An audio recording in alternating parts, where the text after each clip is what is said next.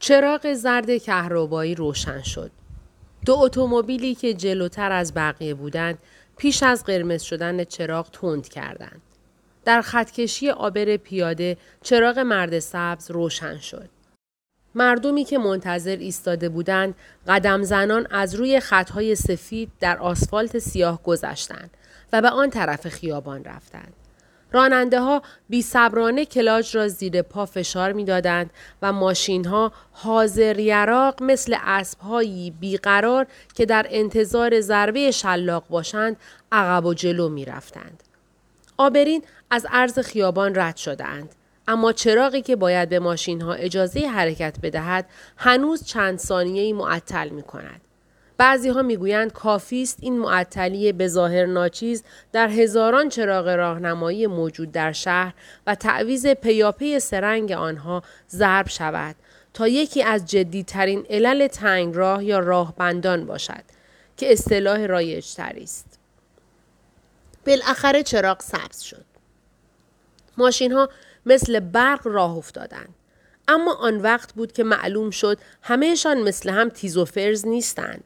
ماشینی که اول خط وسط ایستاده تکان نمی‌خورد. لابد عیبی کرده. پدال گاز در رفته. دنده گیر کرده. جلوبندی عیب کرده.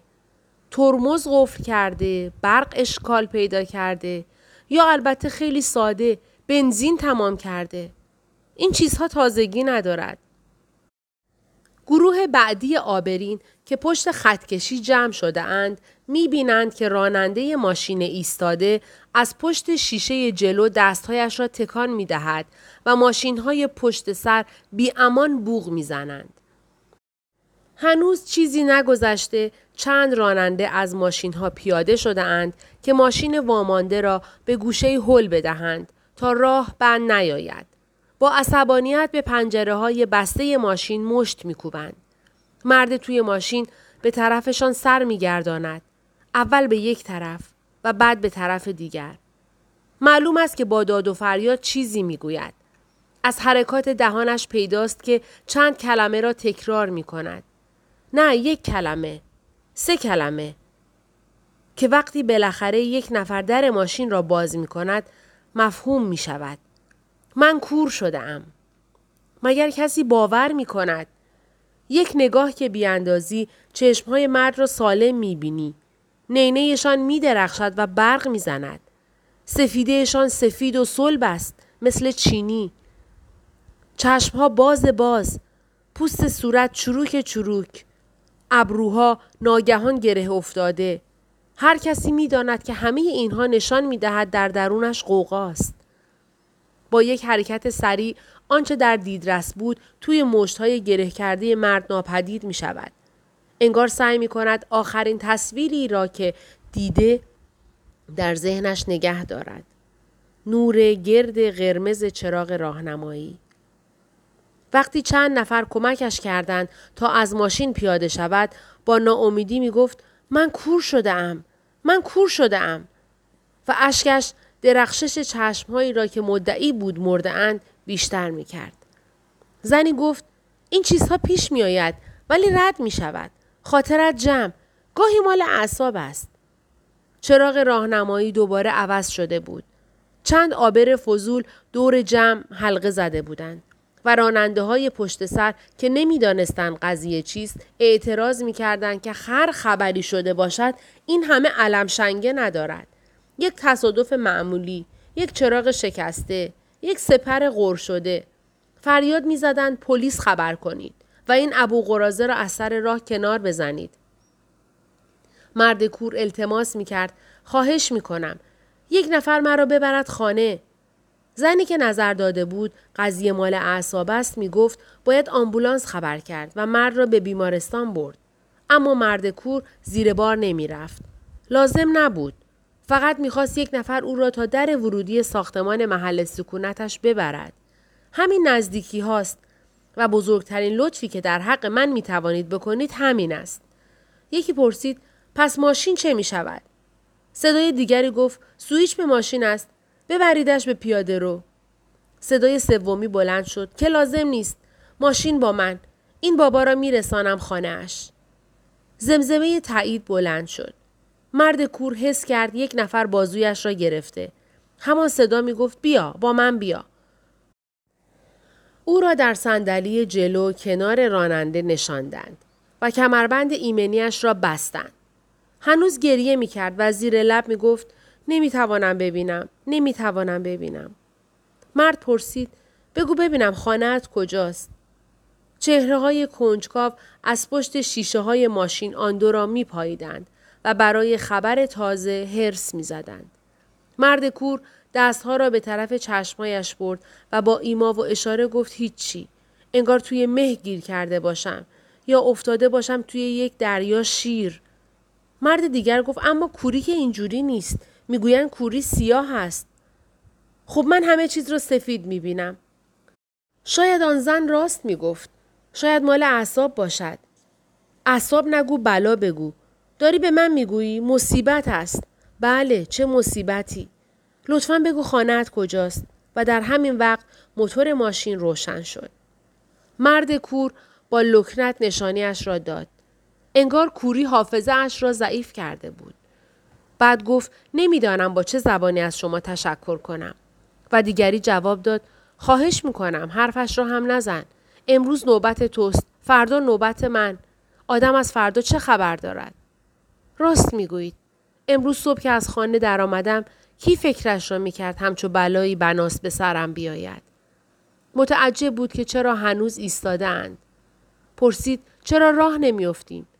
دیگری جواب داد چراغ هنوز قرمز است. از این به بعد مرد کور دیگر نخواهد دانست کی چراغ قرمز است. همانطور که مرد کور گفته بود منزلش همان نزدیکی بود. اما پیاده روها پر از ماشین بود. نمی‌شد پارک کرد و مجبور شدند در یکی از کوچه های فرعی جایی دست و پا کنند. پیاده رو باریک بود و در سمت سرنشین جلو در یک وجبی دیوار قرار می گرفت. این بود که مرد کور برای اینکه مجبور نشود خود را از این صندلی به آن صندلی بکشاند و به ترمز و فرمان گیر کند پیش از پارک کردن از ماشین پیاده شد. وقتی وسط کوچه تنها ماند حس کرد زمین زیر پایش سست شده. سعی کرد بر ترسی که در درونش قوت می گرفت غلبه کند. دستهایش را با عصبانیت جلوی صورتش تکان تکان داد. انگار در همان دریای شیری که گفته بود شنا می کرد. دهانش را برای فریاد کمک باز کرده بود که در آخرین لحظه احساس کرد دست آن مرد به ملایمت بازویش را لمس می کند. آرام باش. هوات را دارم. آهسته راه افتادند. مرد کور از ترس افتادن پا به زمین می کشید. اما همین باعث شد که روی سطح ناهموار پیاده رو سکندری برود. آن یکی آهسته گفت حوصله کن. الان می رسیم. و کمی بعد پرسید کسی منزل هست مواظبت باشد؟ و مرد کور جواب داد نمی‌دانم. زنم هنوز نباید از سر کار برگشته باشد. اتفاقا من هم امروز زودتر دست از کار کشیدم و این بلا به سرم آمد. خاطرت جمع چیز مهمی نیست. من که هیچ وقت نشنیدم کسی یک دفعه کور بشود. مرا بگو که چه فخری می فروختم که عینک هم لازم ندارم.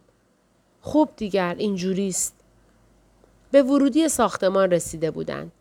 دو زن هم محل با کنجکاوی به همسایهشان که مردی بازویش را گرفته بود و راه را نشانش می‌داد زل زدند.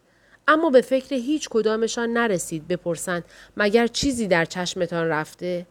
نه آنها به فکرشان رسید و نه مرد می توانست جواب دهد بله یک دریا شیر. داخل ساختمان که شدند مرد کور گفت خیلی ممنون ببخشید که این همه زحمت دادم. حالا دیگر خودم می توانم از عهده بر بیایم. معذرت لازم نیست. بگذار تا بالا برسانمت. اگر اینجا ولت کنم دلم آرام نمی‌گیرد. با مختصری اشکال وارد آسانسور تنگ و باریک شدند. طبقه چندم هستید؟ طبقه سوم. حقیقتا مدیون شما هستم. لازم نیست از من تشکر کنی. امروز نوبت توست. بله، حق با شماست. ممکن است فردا نوبت شما باشد. آسانسور ایستاد. بیرون آمدند. مایلی کمک کنم در خانه را باز کنی؟ ممنونم. فکر می کنم بتوانم خودم باز کنم. از جیبش دست کلیدی کوچکی بیرون آورد. دندانه کلیدها را یکی یکی لمس کرد و گفت باید این یکی باشد.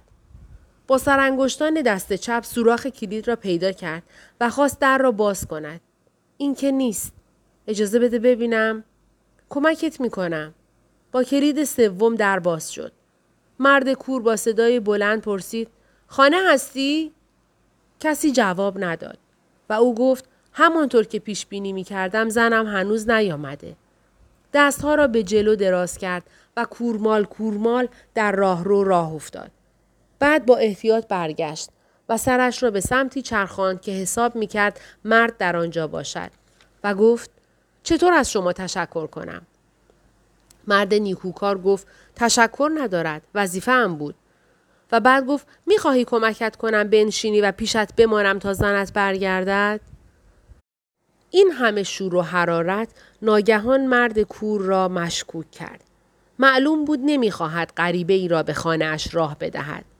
از کجا معلوم که غریبه همین الان نقشه نداشته باشد دست و پای مرد کور بیدفاع را ببندد و یک چیزی در دهانش بتپاند و بعد هم مال و منالش را ببرد. گفت لازم نیست. خواهش دارم خودتان را به زحمت نیندازید. من خوبم.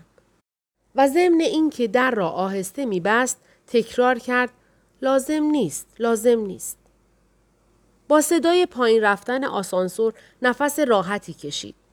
با یک حرکت غیر ارادی و فراموش کردن وضع خودش سرپوش روزنه پشت در را کنار زد تا بیرون را نگاه کند.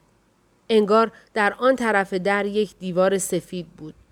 می توانست تماس قاب آهنی را با ابرویش حس کند. موجه هایش به عدسی کوچک مالیده می شد. اما بیرون را نمی توانست ببیند. سفیدی مطلق همه چیز را پوشانده بود. می‌دانست در خانه خودش است. بو، حال و هوا و سکوت خانه را می شناخت. می توانست تک تک اشیاء خانه را لمس کند و تشخیص دهد. اما در عین حال مثل این بود که همه چیز در ابعاد غریبی حل می شد. بی سمت و سو و اوج، بی شمال و جنوب، بی پایین و بالا. در کودکی مثل بیشتر مردم ادای کور بودن را درآورده بود. ولی پس از پنج دقیقه چشم بستن به این نتیجه رسیده بود که کوری که بدون شک مصیبت وحشتناکی است شاید نسبتا قابل تحمل باشد. اگر قربانی بخت برگشته بتواند حافظه اش را به حد کافی حفظ کند. نه فقط در مورد رنگ ها بلکه در مورد شکل و سطح و ریخت و جنس اشیا. البته با این پیشورز که کور مادرزاد نباشد. حتی فکر کرده بود که ظلمت زندگی کورها چیزی نیست جز نبودن نور و آنچه کوری مینامیم فقط ظاهر مردم و اشیا را پنهان می کند و آنها را در پشت این پرده سیاه صحیح و سالم نگه می دارد. حالا برعکس خودش در یک سفیدی غرق بود. و این سفیدی آنقدر واضح و مطلق بود که نه فقط رنگ ها بلکه اشیاء و اشخاص را هم به جای آنکه در خود جذب کند میبلعید و آنها را دو چندان نامرئی می کرد. وقتی که مرد کور به سمت اتاق نشیمن می‌رفت با تمام احتیاطی که به خرج داد و دست نامطمئنی که به دیوار کشید با آنکه انتظار نداشت چیزی جلوی پایش سبز شود یک گلدان گل را روی زمین واژگون کرد و شکست. چنین گلدانی را به یاد نداشت. شاید زنش قبل از رفتن به سر کار آن را اینجا گذاشته بود و خیال داشت بعدا جای مناسب تری برایش پیدا کند. دلا شد تا خسارت را تخمین بزند. آب کف اتاق واکس خورده جاری بود. سعی کرد گلها را جمع کند و در فکر گلدان شکسته نبود. یک تکه شیشه بلند و تیز انگشتش را برید و با شروع درد اشک کودکانه عجز به چشمهایش دوید. در وسط آپارتمان که با نزدیک شدن غروب تاریک می‌شد سفیدی کورش کرده بود. گلها را محکم در دست گرفته بود و احساس می‌کرد از انگشتش خون میآید. به پهلو چرخید و دستمالش را از جیب درآورد و هر طور بود دور انگشتش بست. بعد کورمال کورمال و تلو تلو خوران با احتیاط کامل که مبادا پایش به فرش بگیرد مبل و سندلی ها را دور زد تا خودش را به کاناپه ای برساند که با زنش روی آن می نشستند و تلویزیون تماشا می کردند. نشست. گلها را روی زانویش گذاشت و با دقت بسیار دستمان را از دور انگشتش باز کرد. خون دستش نوچ بود. نگران شد. فکر کرد چون نمی‌تواند ببیند خونش تبدیل به ماده بیرنگ و چسبناک شده. چیزی بیگانه که در هر حال مال خودش بود. اما به خطری شباهت داشت که خودش علیه خودش ایجاد کرده بود. خیلی آهسته با دست سالمش سعی کرد آرام آرام محل فرو رفتن خورد شیشه را که مثل یک خنجر ظریف تیز بود پیدا کند و با نزدیک کردن ناخونهای سبابه و شست آن را کاملا بیرون بکشد. دستمان را دوباره دور انگشت زخمیش پیچید. این دفعه سفتر تا خون بند بیاید. بعد خسته و ناتوان به پشتی کاناپه تکیه داد. برخلاف حکم عقل و منطق که در لحظات خاص تشویش یا یأس اعصاب بیدار و هوشیار میطلبید بعد از لحظه ای در نتیجه یکی از واکنش های انفعالی رایج بدن دچار نوعی رخوت شد و این رخوت بیشتر شبیه به خوابالودگی و به همان سنگینی بود. بلا فاصله خواب دید ادای کور بودن را در می آورد.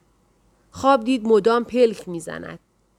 و هر بار انگار از سفر بازگشته باشد تمام شکلها و رنگهایی که در دنیا دیده بود و می شناخت ثابت و بدون تغییر در انتظارش بود. با وجود این احساس اطمینان امیدوار کننده احساس گنگ و آزاردهنده شک و تردید را هم داشت.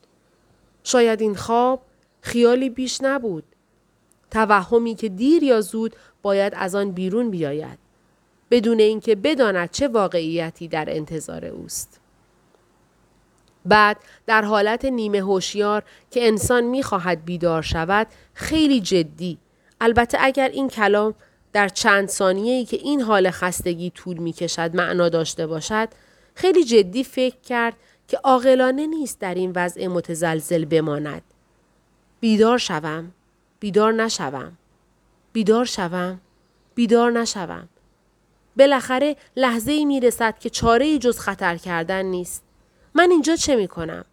با این گلها روی زانو، با این چشمهای بسته که انگار می ترسم بازشان کنم. آنجا چه می کنی؟ چرا گلها را روی زانویت گذاشتی خوابیدی؟ زنش بود که می‌پرسید. زن منتظر جواب نماند. با نیش و کنایه تکه های شکسته گلدان را برداشت و کف زمین را خشک کرد و در تمام مدت با عصبانیت و بیپروا قرولند می کرد. می توانستی خودت ترتیب این ریخت و پاش را بدهی نه اینکه بگیری بخوابی و اصلا اهمیتی ندهی.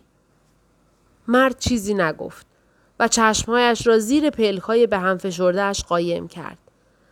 ناگهان فکری بیقرارش کرد. از خودش پرسید اگر چشمهایم را باز کنم و بتوانم ببینم چی؟ و هیجان و دلهوره امیدی وجودش را فرا گرفت. زن نزدیک شد. دستمال خونی را که دید عصبانیتش آنن فروکش کرد. دلسوزانه گفت تفلکی چرا اینجوری شد؟ پانسمان سرهمبندی را باز کرد.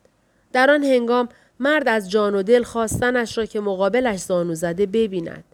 همان جایی که میدانستنش هست و بعد با اطمینان از اینکه او را نخواهد دید چشمایش را باز کرد. زن با لبخندی گفت پس بالاخره بیدار شدی خوابالود من. سکوت شد و مرد گفت من کورم. نمی‌توانم ببینم.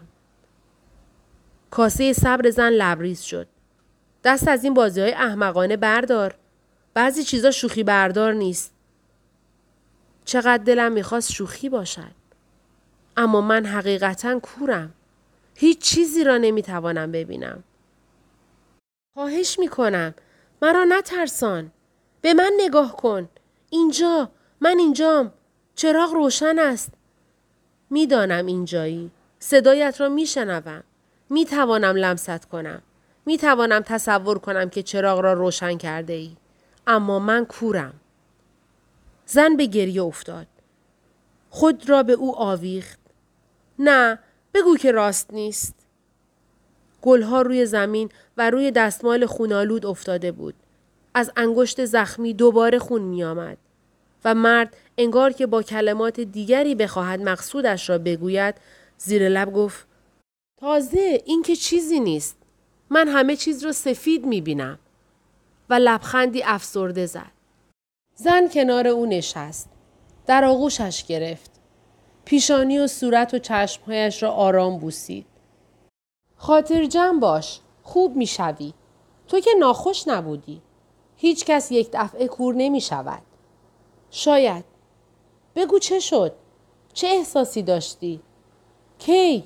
کجا؟ نه الان نگو. صبر کن. اول از همه باید برویم پیش چشم پزشک. کسی به فکرت می‌رسد؟ متاسفانه نه. ما هیچ کدوم عینکی نیستیم. چطور است ببرمت بیمارستان؟ خیال نمی کنم اورژانس برای کوری بخشی داشته باشد. حق با توست. شاید بهتر باشد یک راست پهلوی چشم پزشک برویم. از راهنمای تلفن دکتری پیدا می کنم که مطبش در همین نزدیکی باشد. از جا بلند شد. هنوز به سوالاتش ادامه می‌داد. فرقی نکرده است؟ مرد جواب داد ابدا. دقت کن. چراغ را خاموش می کنم بعد بگو. حالا هیچی. یعنی چی که هیچی؟ یعنی هیچی. مدام سفیدی می بینم. درست مثل اینکه شب وجود ندارد. صدای ورق خوردن سریع راهنمای تلفن را میشنید. زنش فین فین می کرد تا جلوی اشکش را بگیرد. آه می کشید و بالاخره گفت این یکی خوب است. امیدوارم وقت داشته باشد ما را ببیند. نمره ای گرفت. پرسید که آیا آنجا مطب است؟ آیا دکتر هست؟ آیا می تواند به او حرف بزند؟ نه نه دکتر مرا نمی شناسد. اما قضیه خیلی استراری است. بله خواهش می کنم. می‌فهمم. پس مسئله را به شما می گویم. اما از شما خواهش می کنم حرفهایم را دقیقا به دکتر بگویید. مطلب این است که شوهرم یک دفعه کور شده. بله، بله، کاملا ناگهانی. نه، نه، از مریض های دکتر نیست. شوهرم در عمرش عینکی نبوده. دیدش عالی است. مثل من. من هم کاملا خوب می بینم. آه خیلی ممنون. منتظر میمانم. منتظر میمانم. بله دکتر. یک دفعه می‌گوید همه چیز را سفید می‌بیند. اصلا نمی‌دانم چه شده. وقت نکردم ازش بپرسم. همین الان به خانه رسیدم و او را به این حالت می‌بینم. می‌خواهید از خودش بپرسم. آه خیلی ممنونم دکتر. الان میاییم. همین الان.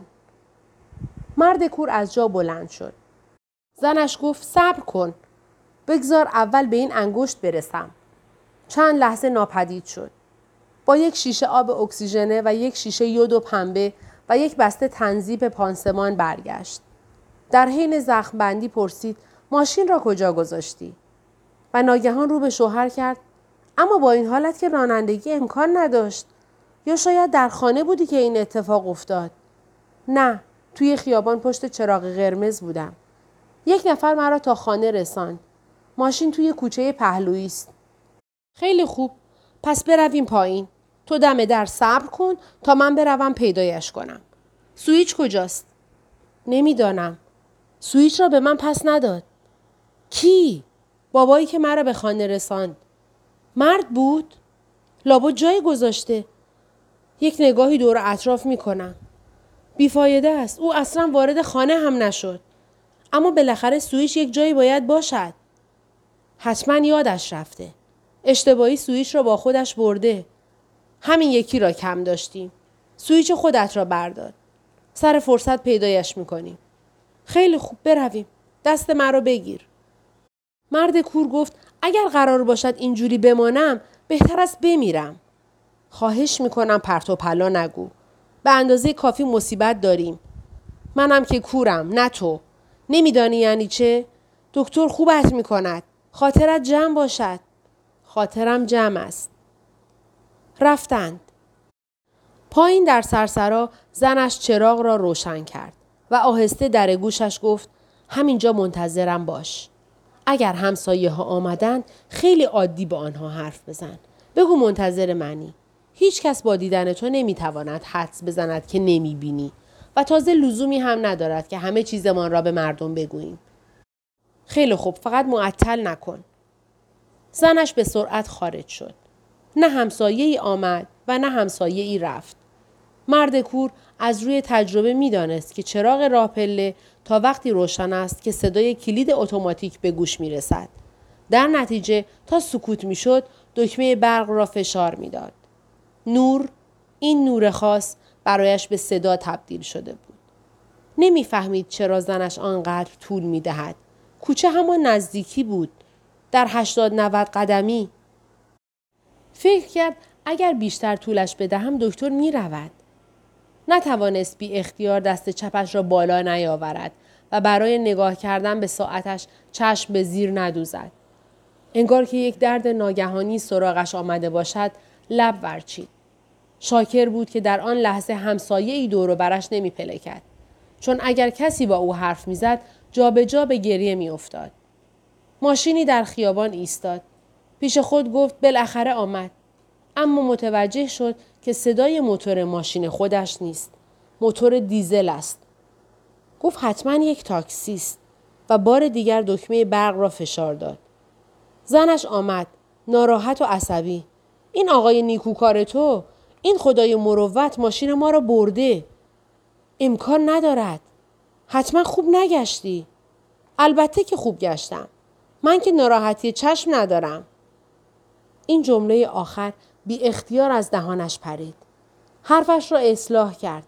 تو گفتی ماشین توی کوچه پهلویی است و نیست مگر اینکه در کوچه دیگری گذاشته باشد. نه نه مطمئنم توی همین کوچه پارک بود. خب پس ناپدید شده. پس سویت چه شده؟ ظاهرا از ناراحتی و پریشانیت سوء استفاده کرده و ماشین ما را دزدیده. مرا بگو که نمی‌خواستم وارد آپارتمان بشود مبادا چیزی بلند کند. اما اگر پیش من نیامده بود تا تو برسی نمی‌توانست ماشین را بدزدد. حالا برویم. تاکسی منتظر است. به خدا حاضرم یک سال از عمرم را بدهم تا این دزد دقل هم کور شود. به این بلندی حرف نزن و دار و ندارش را دزد بزند. شاید سر و کلش پیدا بشود. عجب.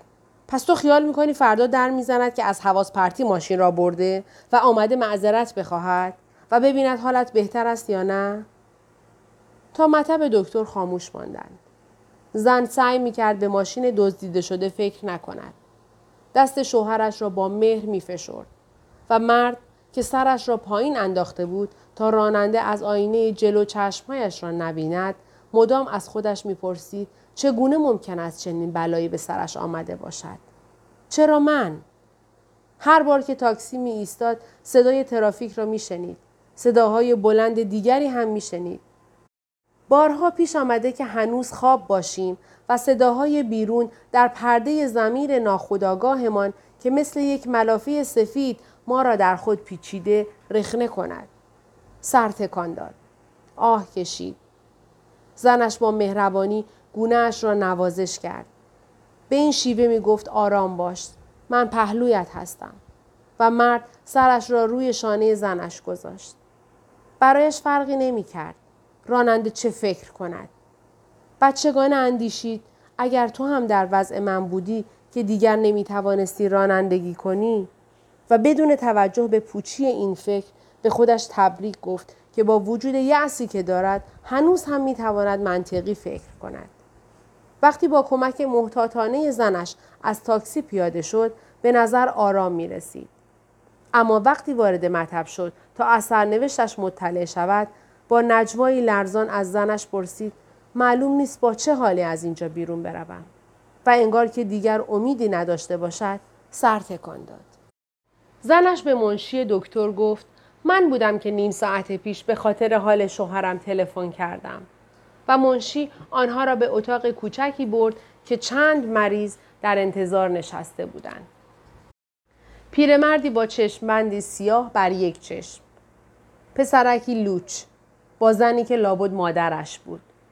دختری با عینک دودی. دو نفر دیگر که ویژگی بارزی نداشتند. اما کسی که کور باشد نبود. کورها به چشم پزشک مراجعه نمی کنند. زن شوهرش را برد و روی یک صندلی خالی نشاند و چون صندلی های دیگر پر بود خودش کنار او ایستاد و آهسته در گوشش گفت باید صبر کنیم. مرد فهمید چرا باید صبر کنند. صدای کسانی را که در اتاق انتظار بودند شنیده بود. حالا نگرانی دیگری به جانش افتاده بود. فکر می کرد هرچه دکتر او را دیرتر معاینه کند کوریش وخیمتر و لاعلاجتر می شود. روی صندلیاش وول خورد. بیقرار بود. می‌خواست ناراحتیش را به زنش بگوید. اما در همین وقت در باز شد و منشی دکتر گفت شما دو نفر بفرمایید. بعد رو به سایر مریض ها کرد دستور دکتر است. این آقا در یک وضعیت اضطراری است. مادر پسرک لوچ اعتراض کرد که حق حق اوست. او اولین نفر بوده و یک ساعت است که منتظر است. سایرین زیر لب از او پشتیبانی کردند. اما هیچ کدام حتی زن معترض صلاح ندیدند قضیه را کش دهند مبادا به دکتر بر بخورد و به خاطر گستاخیشان آنها را بیشتر منتظر بگذارد همانطور که گاهی پیش می آید. پیرمردی که چشم بند داشت با لحنی بزرگوارانه گفت بگذارید این مرد بیچاره قبل از ما برود و ازش از ما خیلی بدتر است. مرد کور حرف او را نشنید چون وارد مطب دکتر شده بود و زنش می گفت از التفات شما ممنونیم دکتر. آخر شوهرم و با گفتن این کلمات مکس کرد. زیرا حقیقتا نمی‌دانست چه اتفاقی افتاده. فقط می‌دانست که شوهرش کور شده و ماشینشان را دزدیدند. دکتر گفت خواهش می‌کنم بنشینید و خودش رفت تا به مریض کمک کند روی صندلی بنشیند. بعد با لمس کردن دست مرد کور او را مستقیما خطاب قرار داد. حالا برایم بگویید چه شده؟ مرد کور گفت در ماشین پشت چراغ قرمز نشسته بود که ناگهان دیگر نتوانست چیزی ببیند. گفت که چند نفر به کمکش آمدند. زنی که از صدایش پیدا بود مسن گفته بود شاید از اعصاب باشد. بعد مردی او را به خانه اش رسانده بود چون خودش به تنهایی از عهده بر نمی آمد. همه چیز را سفید می بینم دکتر. از دزدیده شدن ماشین حرفی نزد. دکتر پرسید آیا هرگز در گذشته چنین اتفاقی یا نظیرش برای شما پیش آمده؟ نه دکتر من عینک هم نمی‌زنم. و گفتید یک دفعه اینطور شدید. بله دکتر انگار که چراغی خاموش شود یا شاید بهتر بگویم انگار که چراغی روشن بشود. در چند روز گذشته فرقی در دیدتان احساس نکردید؟ نه دکتر. آیا سابقه کوری در خانواده دارید؟ بین بستگانی که می‌شناسم یا دربارهشان شنیدم هیچ کس. آیا مرض قند دارید؟ نه دکتر. سفلیس؟ نه دکتر. فشار خون بالای عروق یا سلول های مغز؟ مغزش را نمی‌دانم اما گرفتار بقیه نیستم. ما را در محل کار مرتب معاینه کامل پزشکی می کنند.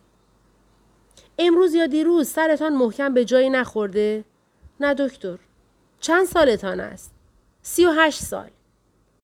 بسیار خوب. حالا بگذارید چشمهایتان را معاینه ای بکنم. مرد کور تا جایی که می توانست چشمهایش را باز کرد.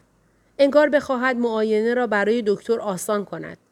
اما دکتر بازویش را گرفت و او را پشت دستگاه اسکنر نشاند که با اندک قدرت تخیل نمونه جدیدی از اتاقک اعتراف کلیسا را تداعی کرد.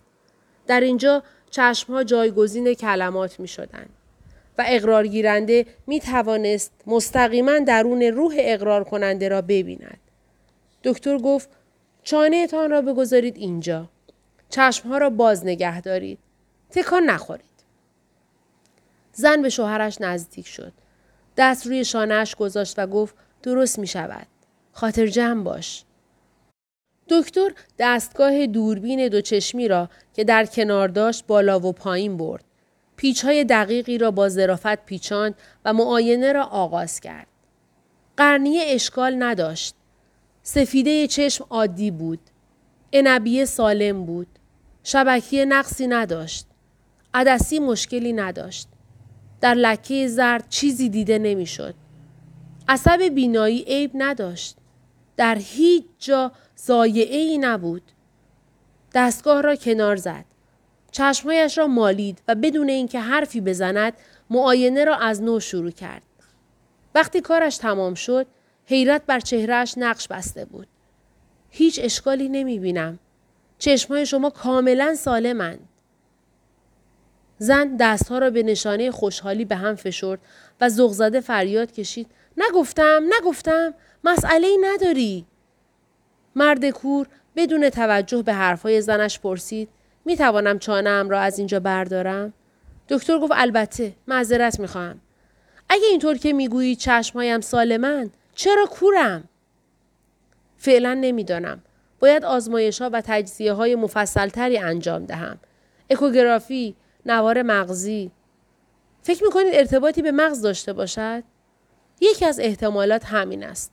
اما بعید می‌دانم. با این حال می‌گویید هیچ اشکالی در چشم من نمی بینید. همینطور است. چقدر عجیب. مقصودم این است که اگر شما حقیقتا کورید این کوری شما در حال حاضر قابل توجیه نیست. مگر در کوری من شک دارید؟ ابدا مسئله در غیر عادی بودن مورد شماست. من خودم در طی سالیان تبابتم هرگز به چنین موردی بر نخوردم. و می توانم بگویم که در تاریخ چشم پزشکی چنین موردی دیده نشده. فکر می کنید علاج داشته باشد؟ اصولا باید جوابم مثبت باشد چون هیچ زایعه یا نقص موروسی نمی بینم. اما ظاهرا جواب شما مثبت نیست. فقط محض احتیاط فقط به این خاطر که نمی‌خواهم به شما امیدی بدهم که شاید موجه از آب در نیاید می‌فهمم. فعلا وضع از این قرار است. آیا لازم است دوا درمانی بکنم؟ فعلا ترجیح می دهم چیزی تجویز نکنم چون مثل این است که در تاریکی نسخه بنویسم. مرد کور گفت چه اشاره با مسمایی. دکتر وانمود کرد که حرف او را نشنیده است. از روی چهارپایه چرخان مخصوص معاینه بلند شد و در همان حالت ایستاده آزمایش ها و تجزیه های لازم را روی سرنسخه اش نوشت. ورقه کاغذ را به دست زن داد. این را بگیرید و جوابها که آماده شد با همسرتان پیش من بیایید. در این فاصله اگر وضع شوهرتان تغییر کرد به من تلفن کنید. چقدر باید تقدیم کنیم دکتر؟ در اتاق پذیرش بپردازید. آنها را تا نزدیک در همراهی کرد. چند کلمه اطمینان بخش زمزمه کرد. باید صبر کرد و دید. باید صبر کرد و دید. نباید معیوس شوید. و وقتی که آنها رفتند به دستشویی کوچک متصل به مطب خود رفت و مدتها در آینه چشم دوخت. زیر لب پرسید چه می‌تواند باشد؟ بعد به اتاق مطب برگشت. منشیش را صدا کرد. مریض بعدی را بفرستید. آن شب مرد کور خواب دید که کور است.